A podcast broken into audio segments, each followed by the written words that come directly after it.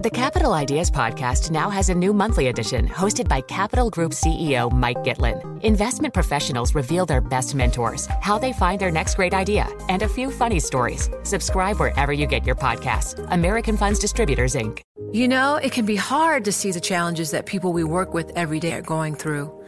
Invisible struggles like stress and burnout, caregiving for a loved one, or being misunderstood.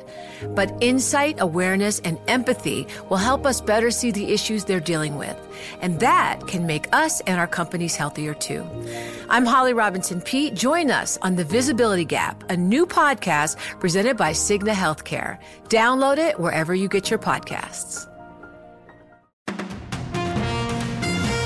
Good morning. It's Thursday, the 11th of January here in London. This is the Bloomberg Daybreak Europe podcast. I'm Caroline Hepker. And I'm Stephen Carroll. Coming up today, after yesterday's faked approval, the SEC really does authorise a Bitcoin spot ETF for the first time. We have a special report on the secretive French agency blindsiding global investors. Plus, a hot mic moment. Chris Christie shares unguarded thoughts on Haley and DeSantis as he bows out of the race for the US presidency. Let's start with a roundup of our top stories.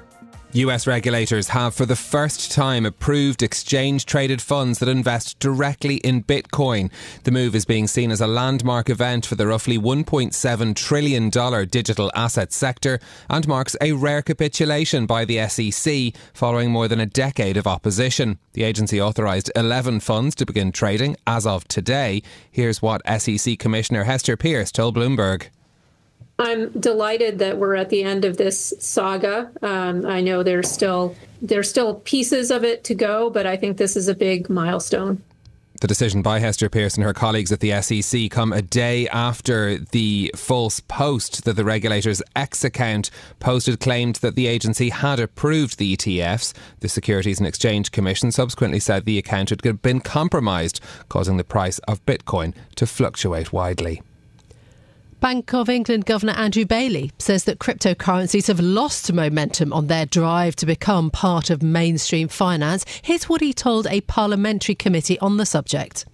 My own sense is that it's not taking off as a sort of what I might call a sort of core financial service. For instance, you know, using Bitcoin as a payments um, you know method is, is pretty inefficient, and it isn't taking off much. It, it's you know, it's no doubt used in certain circles, but it's not taking off generally. I don't think the sort of the integration of it into the financial system has, has kept the momentum. Andrew Bailey, well, he also reiterated his long standing view that Bitcoin has no intrinsic value.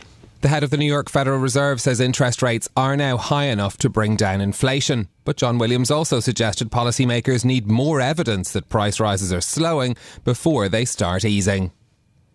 My base case is that the current restrictive stance in monetary policy will continue to restore balance and bring inflation back to our 2% longer run goal.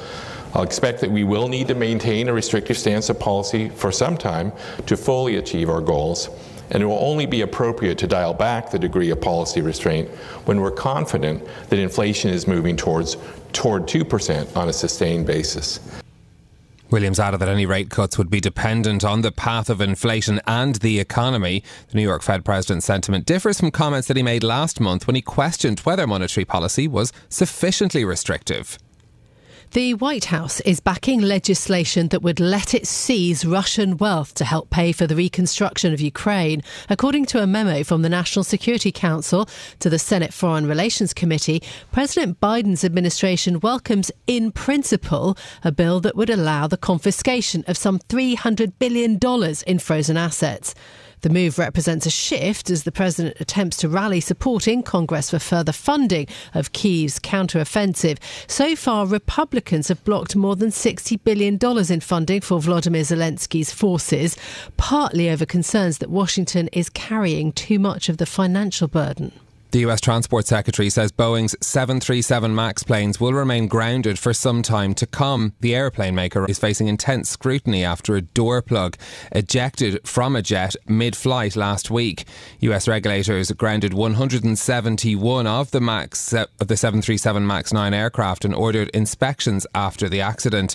Pete Buttigieg told a transportation conference regulators need to deem the model safe to fly again I made clear to the leadership of Boeing this week this should never have happened in the first place.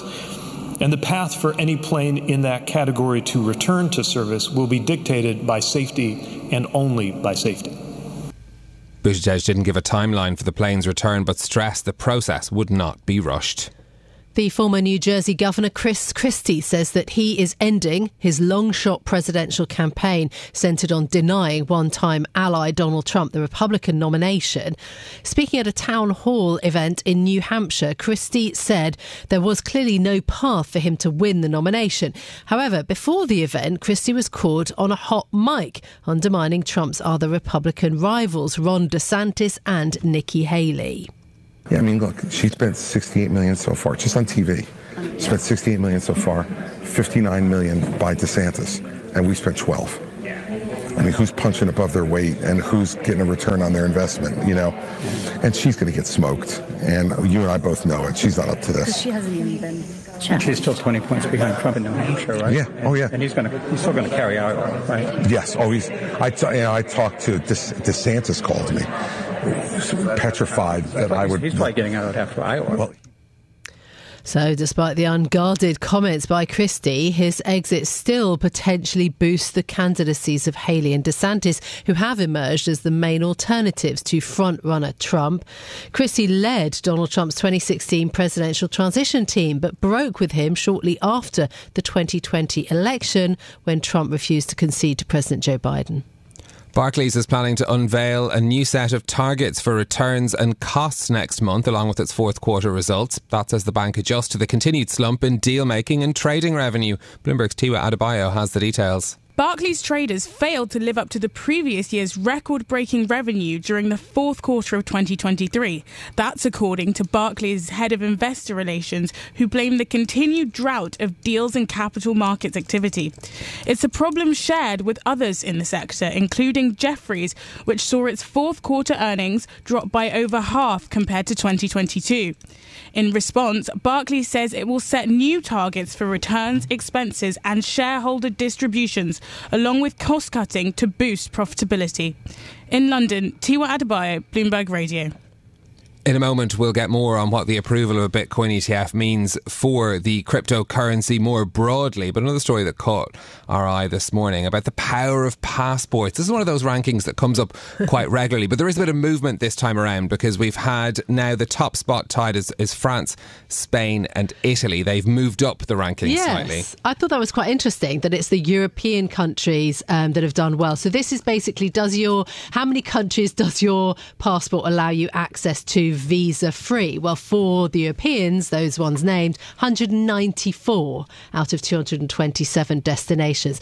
Uh, if you want to know where the UK ranks, you've got a British passport uh, fourth with access to 191. The US, though, seventh place, staying there. I think actually the most interesting thing about this data that is uh, put together by Henley and Partners is that everyone has been getting easier mm. access and easier travel because if you look at 2006 on average uh, the number of destinations that travelers had was 58 countries and now by 2024 it's 111 so a lot fewer visas required simply to travel around the world yeah certainly very interesting particularly in the the post-pandemic reflections on, mm. on travel and and relations uh, in that area as well so that's one story that caught our eye this morning. But let's get back to our top story and the reaction to news that the SEC in the US has approved exchange traded funds that invest directly in Bitcoin. We saw the token briefly surpass $47,000 in a muted market response. Let's get the details now from Suvashree Ghosh, who is our Asia crypto reporter. Suvashree, good morning to you. Great to have you with us on the programme.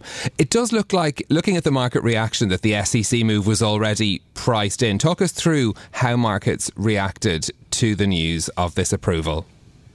Hi, good morning. Nice to be here. Yes, you're right. Like a large part of the, in fact, the entire part of the uh, uh, much anticipated move was priced in by the crypto markets. And we saw briefly, as you might rightly mention, Bitcoin uh, moving uh, past $47,000, but it trimmed some of its gains, uh, uh, largely because, you know, the the sell on the news kind of trades that are that are being seen now.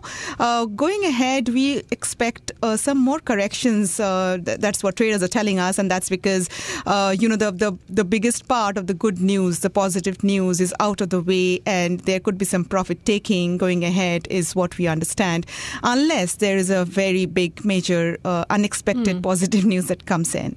Mm. So, what do you think it means then, a Bitcoin ETF longer term? Uh, for Bitcoin ETF, you know, so basically this is uh, this is like a democratization in a way of crypto, right? Where mm-hmm. uh, you can expect traditional uh, traditional uh, firms, institutions, banks, pension funds.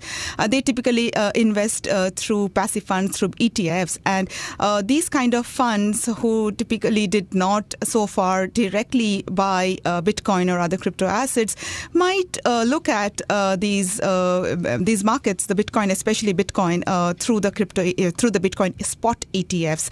That actually means that you know there could be wider adoption, and the fees could come down a lot, as we have seen anywhere a fee wa- fee war wage.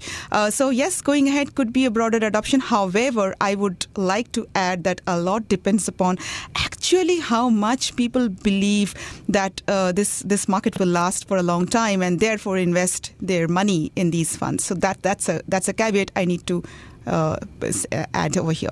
And an important one as well. Suvashree, I, I wonder if we could just talk through a little bit of the decision making process as well. What do we know about why the SEC changed its mind and approved this ETF when it had been opposed to it for such a long time?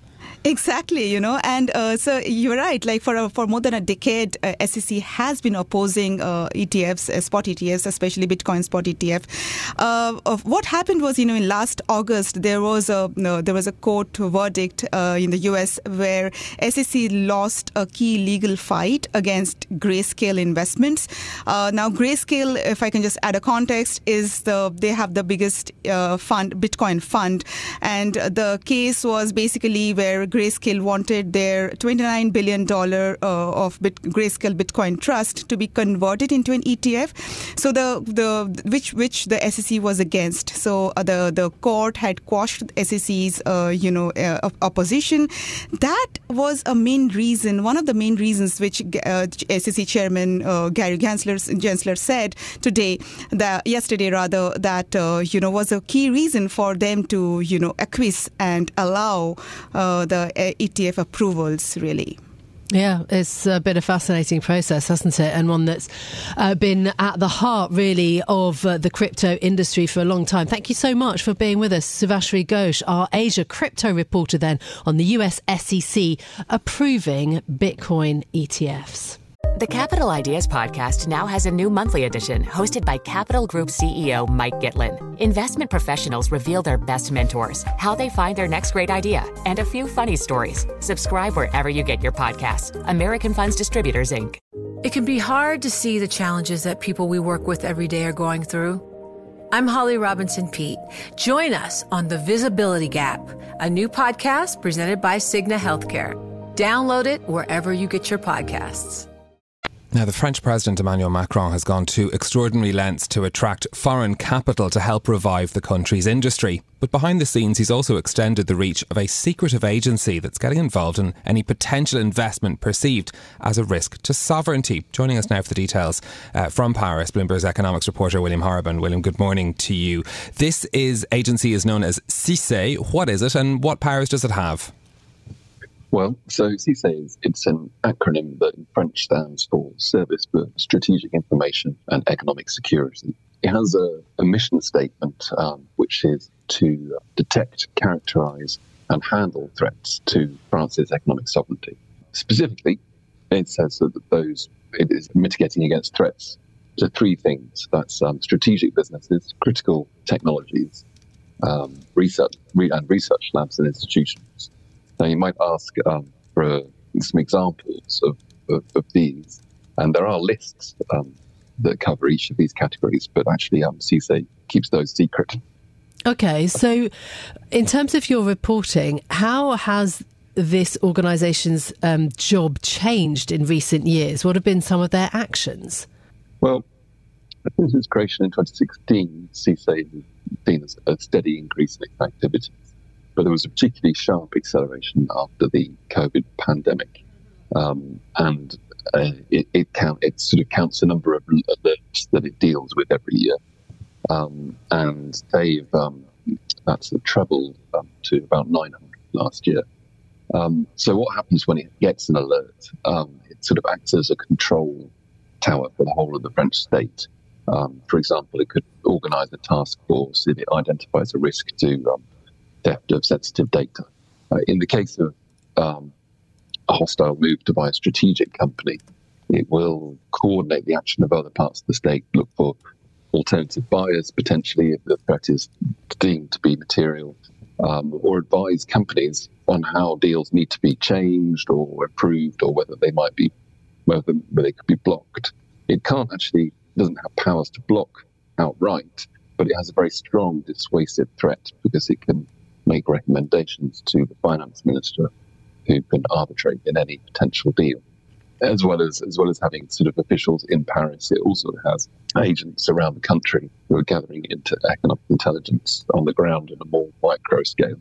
So this increased scrutiny by Sisse is coming at the same time that Emmanuel Macron is trying to open up France to foreign investors. How do those two objectives or those two trends marry? The heightened screening process might seem a bit intimidating, but Sisse is actually also there to make the process easier officials say companies increasingly are coming to them to get advice on what's possible and what's not. That, that can potentially make huge savings, due diligence fees or legal fees.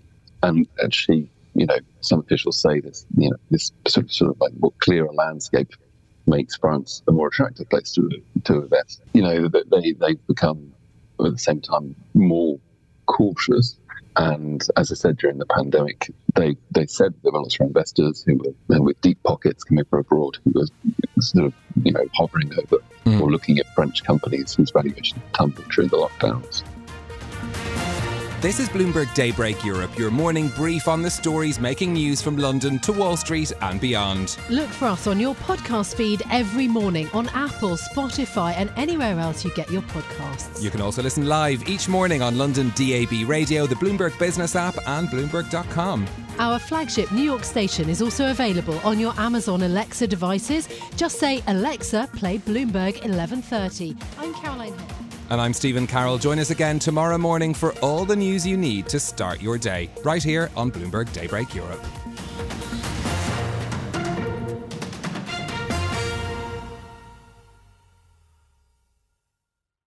The countdown has begun. From May 14th to 16th, a thousand global leaders will gather in Doha for the Qatar Economic Forum powered by Bloomberg. Join heads of state, influential ministers, and leading CEOs to make new connections, gain unique insights, and uncover valuable opportunities in one of the world's most rapidly rising regions. Request your invite for this exclusive event at QatarEconomicForum.com.